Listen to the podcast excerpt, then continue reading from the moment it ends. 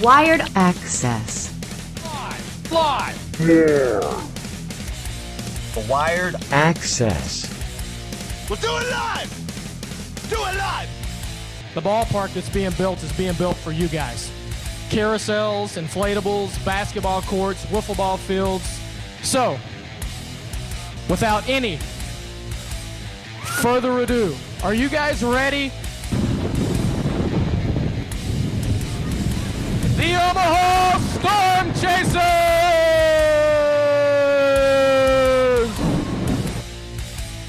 I can't think of an individual who's done more for this city, more for another city that will than our great featured guest of the day, Mr. Marty Cordaro, who is the general manager and president of the Omaha Storm Chasers.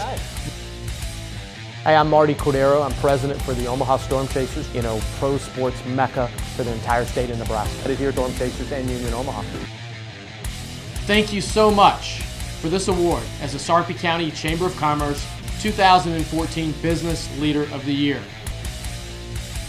The Omaha Storm Chasers, uh, a AAA affiliate of the Kansas City Royals. Everyone knows and loves them. They've been around for a long time. A lot of Storm Chasers fans.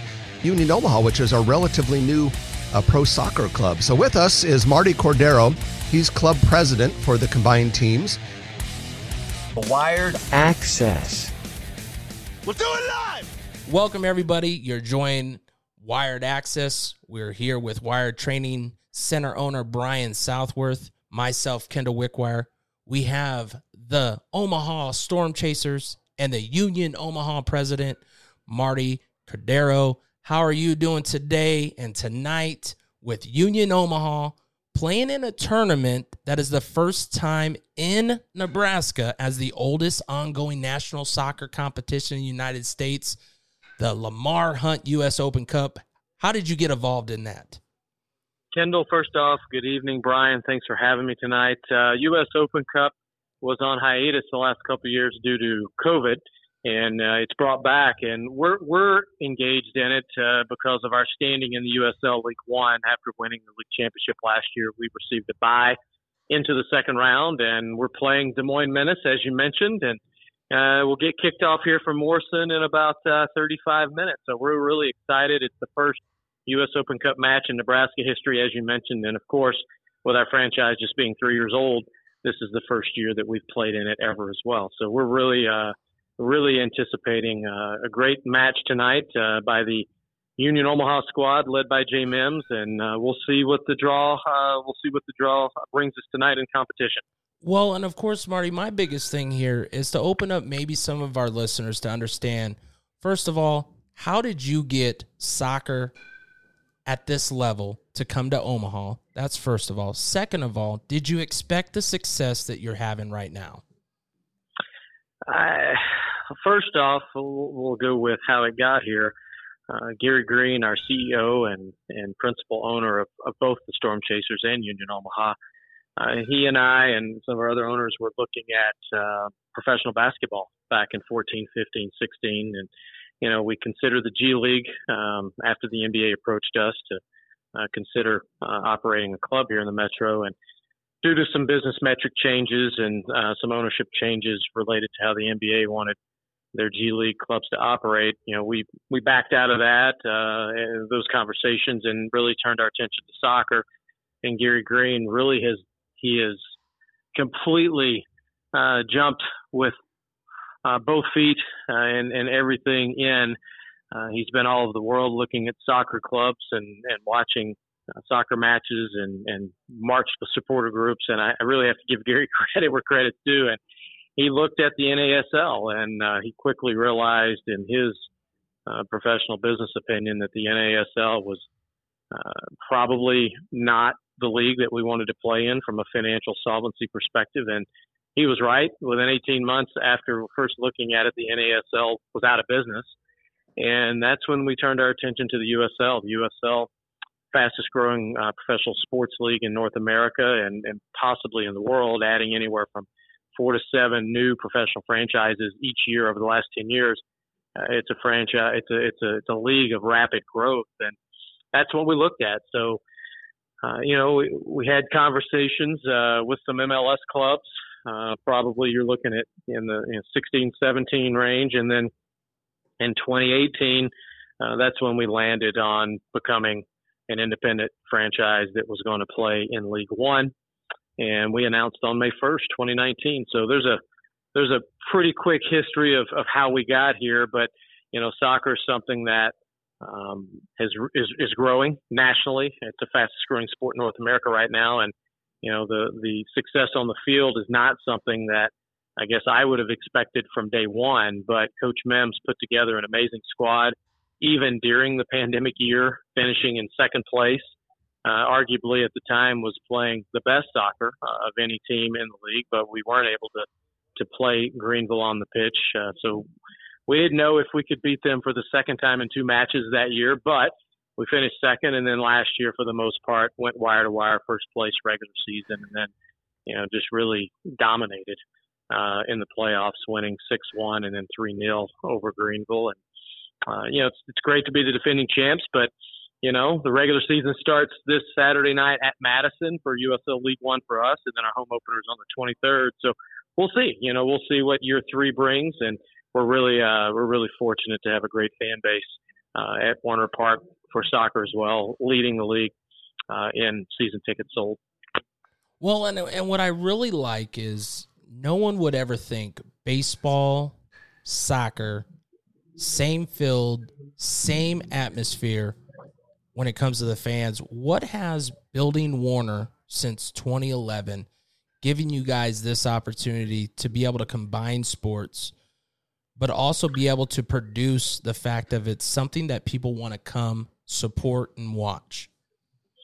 Yeah, you know, um, if if we weren't at Werner Park, uh, we wouldn't be having this conversation. I think that's a really good point you bring up, Kendall. You know, we we focus on now the 75 Storm Chaser home games. It has been 70 over the years, but now it's 75 with the new agreement we have with Major League Baseball. And um, you know, if we if we weren't at Werner Park, we wouldn't be able to do 200 plus special events now.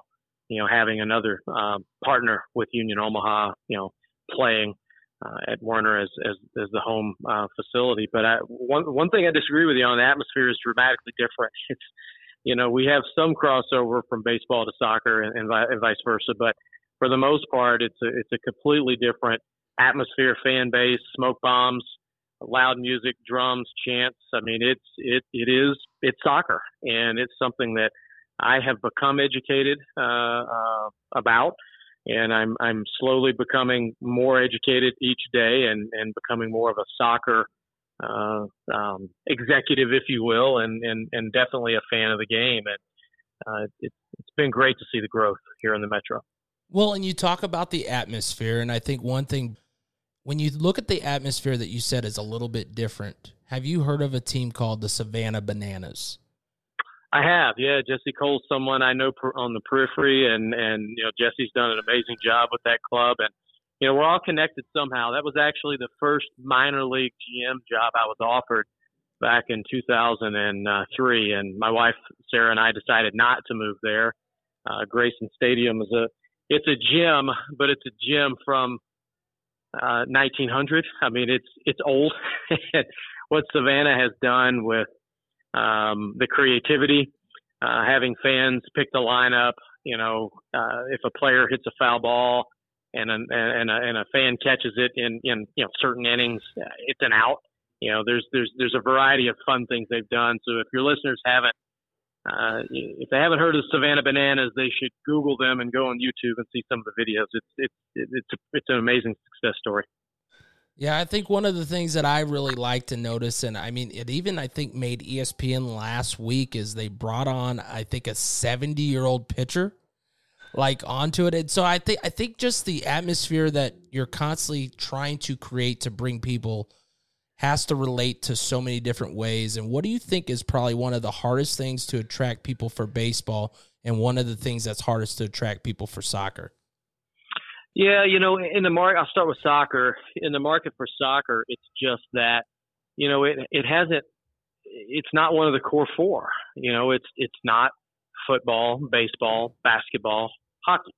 You know, it's not one of the core four, and it's growing, but there's still there's still a lot of growth for it to become truly mainstream. And I do believe in 2026 when the World Cup comes here now, and I know the World Cup has been here before, but in 2026 when it's here, uh, you know, it's a different age, social media age, the access uh, to, to, to watching video.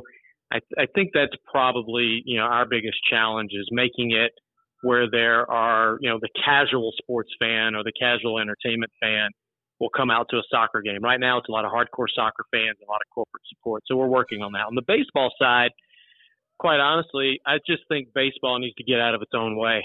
That's our biggest challenge in baseball, just to be frank with you. You know, uh, MLB player and the Players Association and the owners, you know, what they just went through from December 1st up until a couple weeks ago, you know, doesn't do anyone in the baseball industry any favors. And while I understand that they have to have a working collective bargaining agreement that they both feel is fair, um, things like that continue to drag baseball down. Baseball had an opportunity when NFL had their problems five years ago, didn't really seize that opportunity. You know, baseball has seen uh, a, a surge of young fan, uh, young players, 21 to 23 years old, amazing talent, and they're they are. I have to give them credit. They're finally starting to market those players, but I don't know that you know I don't know that they're putting them out there quickly enough, and and how much engagement and interaction will be with those players. It's hard, you know, when you play every single night in baseball. That's one of that's one of baseball's from a marketing perspective challenge. The access is just not there. With other sports, you don't play every night, and it's easier to do social media chats. It's easier to do live streams. It's easier to do appearances. In baseball, you're playing every night, so that that is a challenge for baseball. Well, and and as we talk about baseball, let's go back to where all this began for you. Obviously, if you look at your past and where you began, obviously, you know, you weren't afraid to start at one of the low positions of being a sales representative. What did that teach you to bring you to where you are today? Back when you were with the West Tennessee Diamond Jaxx, a double A yeah. team for Chicago Cubs. Yeah, way way back when. Good question. And honestly, what that that taught me was about relationship. Whether it's a relationship with your client, with your sponsor, with your ticket buyer, uh, and hitting them head on when there's an issue, not just when things are going well, but just you know telling people what they need to hear, not what they want to hear. And that's one of the most difficult thing for a young sales rep. I was visiting one of our sales reps last week about it. And then this week they came to me and they're like, aha, I, I understand what you're talking about now. I get that. I, I, I did that. I thought it was going to be a difficult conversation, and we worked through things. So that that's that's probably what I learned most. Is just about being being authentic, being real, and and yeah, I, you know, I started uh, making six hundred dollars a month. I double A for the Chicago Cubs, and my three year old and I we we moved from Louisiana to Tennessee, and you know that's where I started my career, and and started at the at the ground level or the basement level, depending on what you want to call it, and you know, I've worked my way around from from Tennessee to Alabama to Michigan, uh, and then obviously been in Nebraska for 15 years now, and it's it's become home. We love it here. And and speaking of coming home or making this the home, what brought you to Omaha out of all the baseball destination places you can go? Yeah, when, you know, when I was hired uh, from Birmingham, Alabama, which was Double A White Sox, in 2000 and let's see, that was 2004. So when I was hired for the 05 season to Battle Creek, Michigan, that was my first GM job. When I was in Battle Creek, the ownership group that I was working for there was led by a gentleman by the name of Alan Stein. Alan Stein and his partners bought the Omaha Royals, and after two years in Michigan, they end up transferring me to Omaha. So that's how I got here. And then the group that Alan Stein uh, led here um, ended up selling the club to Gary Green in 2012, and I stayed on after that transaction. So that's how I ended up here. My wife and I, we thought we would be here four to six, five to six years. Um, that would have been a long stay, considering we were four years, two years, and two years. Uh, but um, yeah, 15 years has been a great run. We've been very fortunate. Well, and you know, as you make this run, what do you feel your biggest contribution was to create Omaha Storm Chasers to who they are today? Because obviously, in your time, you have seen names like the Golden Spikes and the change of the atmosphere and have to bring it back around to storm chasers what what do you feel you've added to that yeah i think the the, the biggest um, impact i guess i've never been asked that question before would be the fact that we ended up getting baseball figured out pro baseball figured out for the metro area. You know uh, we it was pretty apparent that we weren't going to play uh, in the downtown stadium, uh, both from a standpoint of just just financial obligations and, and just you know what the business deal meant to our organization and franchise, as well as not being included in decisions like design and operations. So we quickly realized we really weren't wanted either. So, you know, we thought we were leaving town, and there was a third. There were 13 other communities around the country that wanted us to visit with them. We did visit with a number of them. Uh, Sarpy County happened by chance.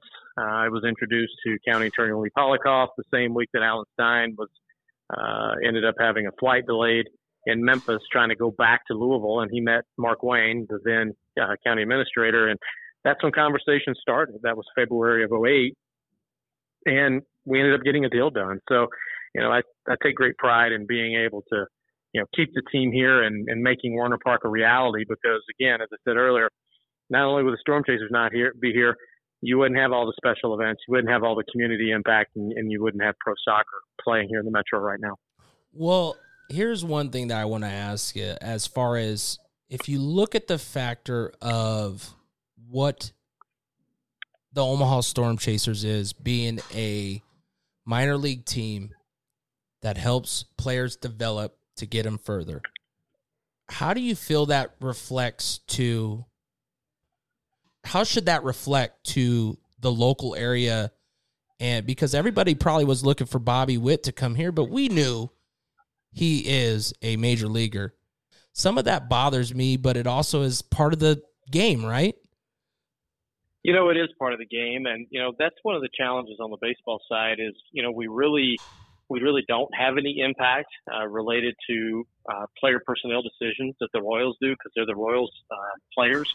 But from from a development, you know, we take you know we take what we do serious from a standpoint of you know we want to provide an environment, whether it's the clubhouse, whether it's the clubhouse attendant, you know, whether it's the music, whether it's you know the quality of the field, uh, you know, whether it's you know when we are able to do community appearances, which finally we're able to do those again this year. And we want to make sure it's a positive experience all the way around. So when a player such as Bobby Witt Jr. or Eric Hosmer, Lorenzo Cain, Salvador Perez, and we could go on and on and on over the past nine to 10 years. So when they get to Kansas City, they are not professionals because they've been playing professional baseball, but they are major league ready, you know, from that standpoint. But, you know, the Royals, you have to give credit where credit's due. You know, the Royals have done a great job of, of, of scouting, uh, drafting, and developing players. You know, if they had not been, they wouldn't have won a World Series. And, you know, right now having the number three ranked farm system and the number one overall player uh, in minor league baseball, and I guess not for long. Once Bobby makes his debut on on Thursday, you know, he's obviously not going to be a minor league player anymore. So, you know, they've done an amazing job, and I, I can't wait to see what the next few years um, um, uh, play out. But you know, talking about training and talking about atmosphere, I think all of us as a community, you know, play a part in you know, providing opportunities for, for students from an academics perspective and then young people from a sports perspective, you know, in, and training for sports, you know, you're training for life. You know, you're not just training, you know, to, for competition on the field, but, you know, we are, you know, we are, we are preparing young people, uh, for, for future. So that's something all of us as community members really need to, really need to remember. And, you know, whether it's when we're driving down the road and, you know, practicing, you know, proper driving and safe driving, or you know whether in the classroom or whether you know you're, when you're with young people, giving different examples. How do you guys balance, you know, talking about developing and trying to get them to the next level? You know, what kind of conversations are you having with your managers about, you know, balancing the need to win and, and put a good product on the field and get the fans in, or, you know, more so developing them for their next role? And sounds like you guys take a, a multi-tier approach, you know, developing for interviews or appearances, but also, uh, you know, producing on the baseball field. What kind of conversations you guys have about that? Yeah, you know, it, on the baseball side, it, it's not as much as it is on the soccer side. And I'll give some examples in a second on soccer. But baseball, really, again, you know, we don't have a lot of direct. You know, our our engagement is really indirect, related to their specific. Um, you know, whether whether it's be sports psychology or whether it's you know from a community perspective, you know, it really is more topical and surface. On the soccer side, it is different. Uh, and and I'll cite you know our relationship with Bellevue University and Mary Hawkins. You know, it, it, we've had a long-standing partnership at Werner Park with them, and then in conversation about a year and two months ago, you know, we started having a conversation of taking what we have done here, and that's providing continuing education opportunities for our players at Bellevue University. When I say our players, our soccer players, we now have we've taken that now and Bellevue University is now the national um, education official education partner for the USL, and I think that's a great example of you know these soccer players aren't going to play soccer forever physically. You know they're going to have to do something else in their career, whether they go on to become a coach or they go on to work in a front office or they do something completely out of the game, and that's something that Coach Mims and our organization have. Um, identified as really important things that we can do to continue to develop them as young men. And um, you know that's something that's important. But you know, getting the players back out in the community in this post uh, recovery time time frame is really important as well because you know we we haven't been able to do that for for quite some time. Well, and as you say in this recovery, what have you learned in these past two years that will push you forward in the future compared to some other businesses that are just going backwards and having struggled to get to where they want to be? Great, exa- it's a great question, uh, and it's different for both sports. You know, baseball was closed for 609 days uh, from the end of the 19th season to the delayed beginning of the 2021 season. So, you know, that recovery is is long, but when you start a new business, you obviously project a couple of years losses. Um, but you generally don't start a new business during a pandemic. So soccer's soccer's dramatically different. You know, we we've got a, a lot of work you know left still to do on the soccer side. We've got a lot of support, uh, but I would say to answer your question, you know, it's learned we, we've we've learned to be more efficient. You know, it's made us uh, internally really um, review uh, from all of our softwares and our systems and our subscriptions what's truly important uh, to the business to become more efficient with, with our expenses. And then it really goes back to one of the first questions that you, I don't know if it was Brian or Kendall that asked me, what did I learn in Jackson, Tennessee? And it was relationships. And it, it really reminded us how important the relationships are with those partners and sponsors that are around us. And, you know, we took the 2020 season and 2021 to either, either you know, deepen those relationships or reestablish them. Now I'm gonna get you out of here on this because I know you guys have a game coming up. You gotta go root for Union Omaha.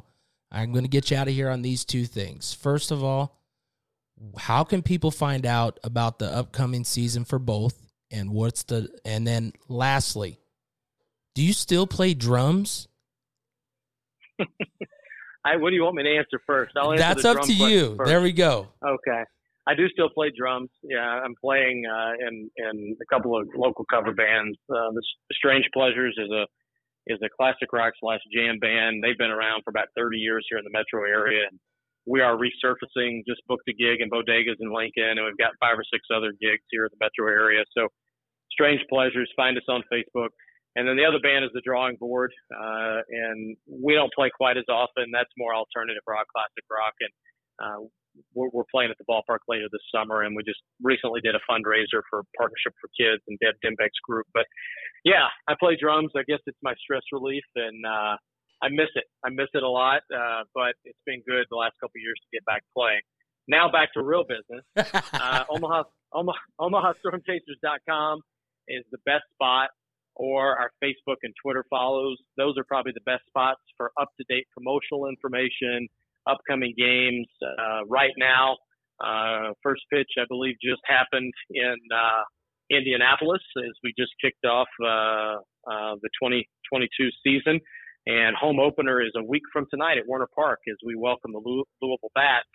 So for all that information, uh, Omaha Storm Chasers will be the best spot. And then for Union Omaha, same, unionomaha.com and then our Facebook and our Twitter pages, and that's where we do our updated information. And uh, home opener for Union Omaha is April 23rd. We're really excited about that. It's a Volt out night, and Volt is one of our colors. It's a really bright greenish yellow color. We're, in, we're really encouraging fans to wear that as we raise the 2021 USL League One championship banner, and we'll pass out the championship rings to the returning players and coaching staff. So, a lot on tap at Werner Park this month. Uh, you know, then we head into May, and, and as the season goes on, uh, we've got our first year of partnership with University of Nebraska Omaha uh, as uh, we welcome the state baseball finals 100% here for Class A and B here in the metro area, and that will be in May. And you know, away we go all the way through September and October for, for baseball, and then and then and then soccer in October. So it's going to be a great year at the ballpark. And if people haven't been out since 2018 or 2019 due to the pandemic, we really really encourage them to to come try us out. Well, once again, we're with the Union Omaha president, Omaha Storm Chasers president, Marty Cordaro. We appreciate you joining us tonight and giving us some of your time before we get to hear Go Union and win that tournament. You have a safe night, and thank you again. Kendall, Brian, really appreciate what you're doing for the community, and uh, and I'm uh, I'm really appreciative of, of allowing me to come on tonight. So you guys have a great night. We'll see you at the ballpark.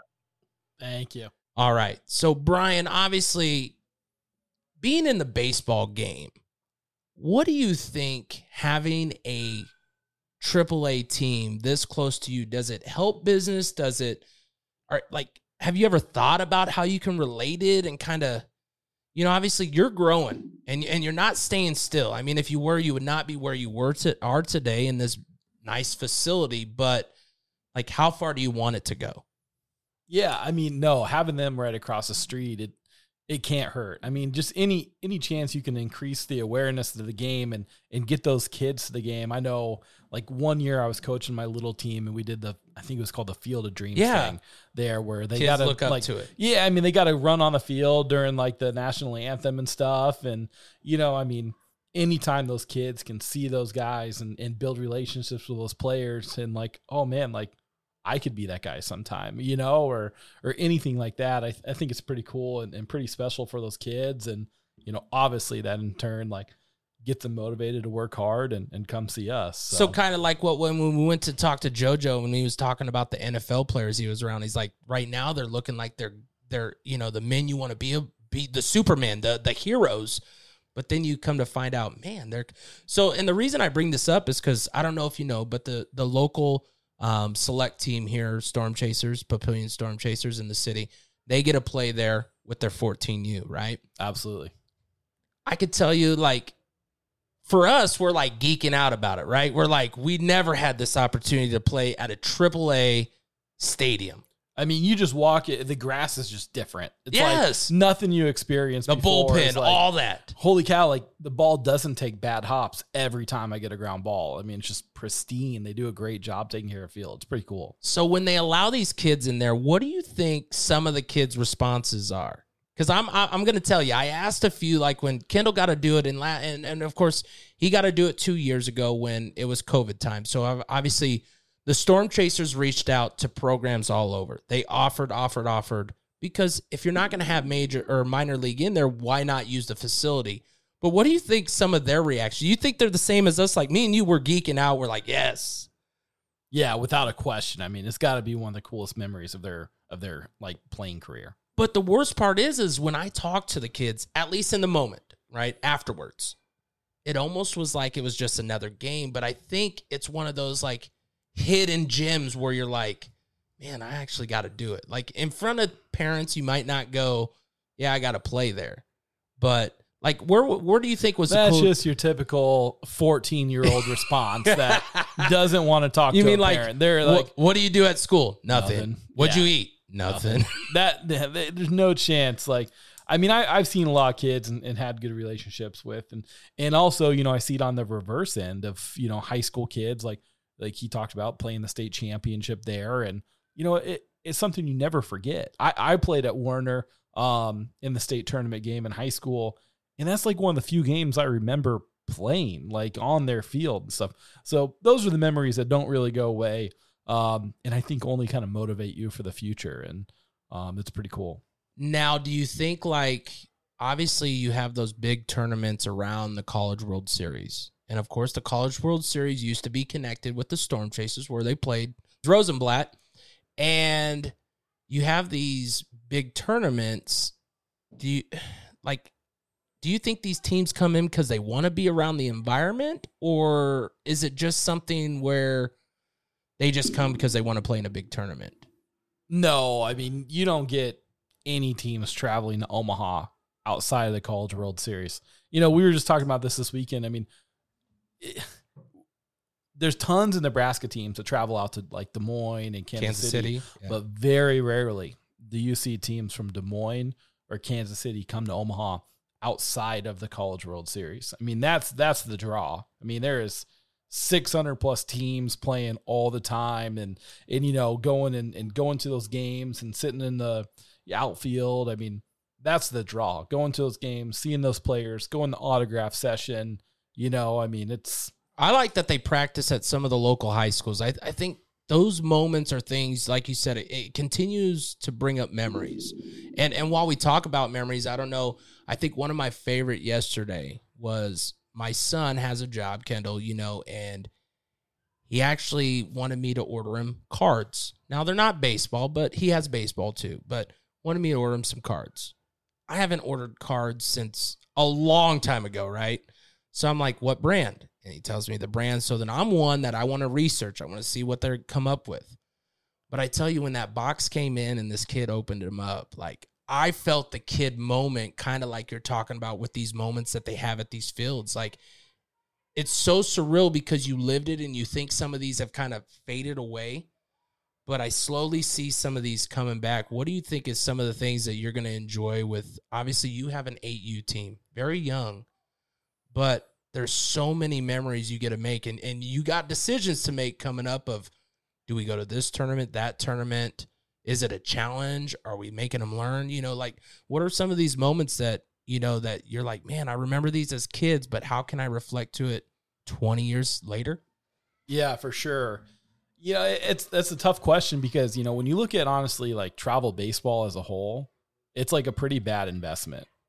I mean, you're you're spending thousands of dollars to travel to these tournaments, um, and there's just not a ton of money on the back end of you know college baseball, and you know obviously if you make pro baseball, it, you can get paid outside the minors, but um, you know I think then you got to look as like investing those memories, you know, and and how many places you know, how many times like you were taking my kid to the Wisconsin Dells this year, and everyone that's told me is like, you know, plan on playing your worst baseball of the year at the Wisconsin Dells because your kids are going to be at the water park all day um, and doing everything else. But you know, how many times you just get to spend seven hours with your kid, trapped in a car, talking to him, spending time with him, staying in the same hotel room with him, and and doing everything like that. It's it's those memories that that's worth investing in and, and spending time with them and, and doing those things and you know showing them some opportunities that they probably wouldn't get See, I- outside of baseball. the past two years there's there's one thing that has really hit me hard with the covid is there's moments that we wanted to do and and we were supposed to go down to arizona the past two years um, once with the storm chasers and then once with the tigers um, for his 14 year for his last year. And because of covid the first year was because that's when it happened and everything canceled. And as we heard with marty you know the season canceled like it's it's hard to see in a kid's eye to go I had this trip where I got to possibly meet some MLB players because I don't know if you know, but there was a pitcher, and I forget the kid's name, but he uh, threw a ball at Coors Field at their speed thing, and he got picked up by the Athletics. Well, his aunt is the resource officer at the middle school here locally, and so she was going down there. So we were trying to hook them up with possibly meeting some players. So you get to talking about it. You're like, here's the experience. Boom, the world happens. Over. We get to this next year. We caught COVID the two weeks before we were supposed to go. And of course, that canceled just us going, but the team went. Like, are those things that you're looking for? And what would be a right age to do those type of things? Like, getting around the MLB players at like a spring training and stuff like that. And obviously this year, if that was your plan, and the year started later, you probably missed if you were in the first set of those games, you know, if you're in the first couple weeks, because they do them week after week after week. But if you miss those moments where those players are, like, what is the age that you're going to go look for those? I mean, we're like my kid is eight, and you know, I mean, he's ecstatic. He's collecting baseball cards. He knows all those people. You know, I have a lot of kids on my team. I mean, I don't think it's ever too early. I mean, get them to the baseball game, introduce them to the sport. You know, obviously they got to be able to communicate and like understand who they are and everything. But I mean, there's a lot of seven, eight year olds I know that that would be ecstatic to beat these players, and then there'd be some seven, eight year olds that have no clue. You know, but I mean, uh, start them young, get them involved in the game, take them to games. I mean, you know, I mean, just be outside, eat a hot dog. You know, I mean, introduce them to sport. I think it's it's all great. Now, uh, if you could compare stadiums around here, have you been to Werner? Right. Yep. Have you been to the downtown TD Ameritrade or the new name? I think it's Charles Schwab. The Chuck. The Chuck. Have you been there? Yep. What is your favorite environment? If you really now, have you been to? I mean, obviously, you've been to. Uh, Been to Haymarket. Haymarket. Yeah. If you went those three, the only one I haven't been to is actually in Haymarket. I've been outside like after a spring game and watched them play. I love it, but I want to. I need to get in there. What would be your go-to with an eight U kid to show them the game that close? Nebraska baseball by far. You know, just um just the ability to sit in the berm and and like I've taken my baseball team down to Nebraska baseball games a couple times, and you know before or after the game they're high fiving the players on the berm. They walk right by. The access to the players at Nebraska baseball is the best. You know, and the professional like Storm Chasers, they do a great job, but you know those players aren't going out of their way.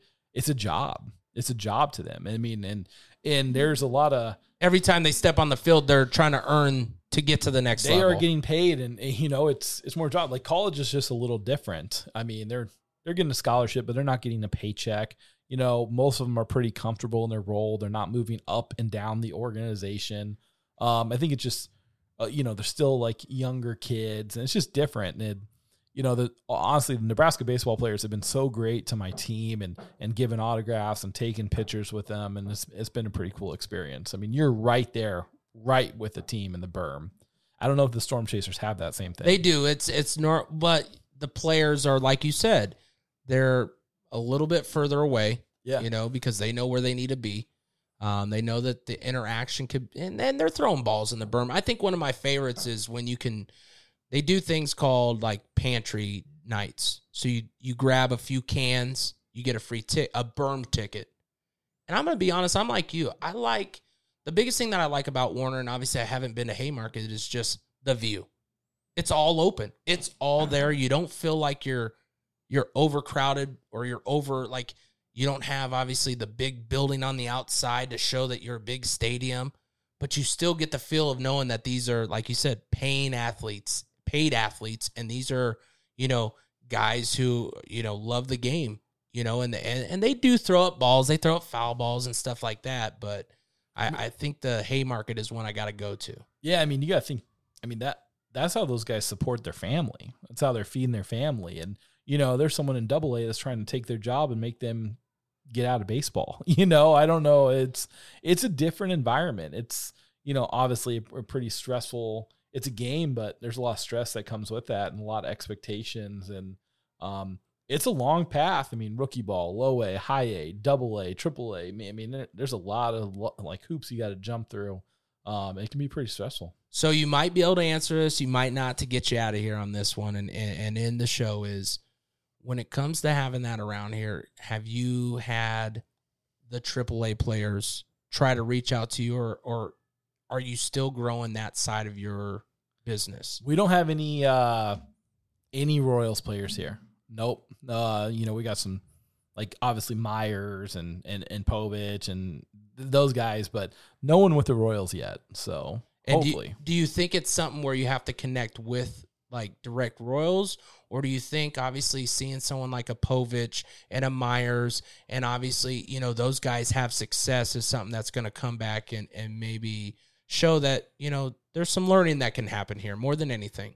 I, I don't know. Um, to be honest, like in season, they got stuff going on. I mean, they have an indoor facility and everything, and but realistically, none of those guys live in Omaha throughout the year. I mean, they're going to call home probably, you know, wherever their spring training complex is or wherever they grew up. So I think you know the more so the guys we see are the guys that are local guys, um, the guys from here that live here in the off season.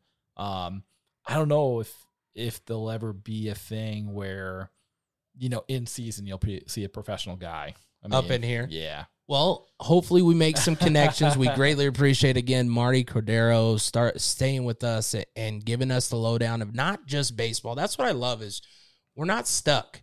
You're not like you have to talk this one topic, but we got baseball, we got soccer, and we just have the fact of we're just looking to help people find development places and places you can call home. Like you got to have that warm feeling in order to know that in order to succeed, you got people above you that want you to succeed. And that's the one thing that I think you stress here.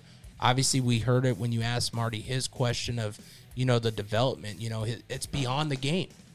And if if you if you're a parent out there and you just think that you know the regular game is something that's going to teach your kid you got to make sure that the environment's right for that kid and not every coach is for every kid and I think that's one thing that I really like about here is you you have a a little variety of a few different routes for people to go. So don't be afraid to reach out. Once again, we appreciate you joining Wired Access, and uh, we'll talk to you next time. See ya.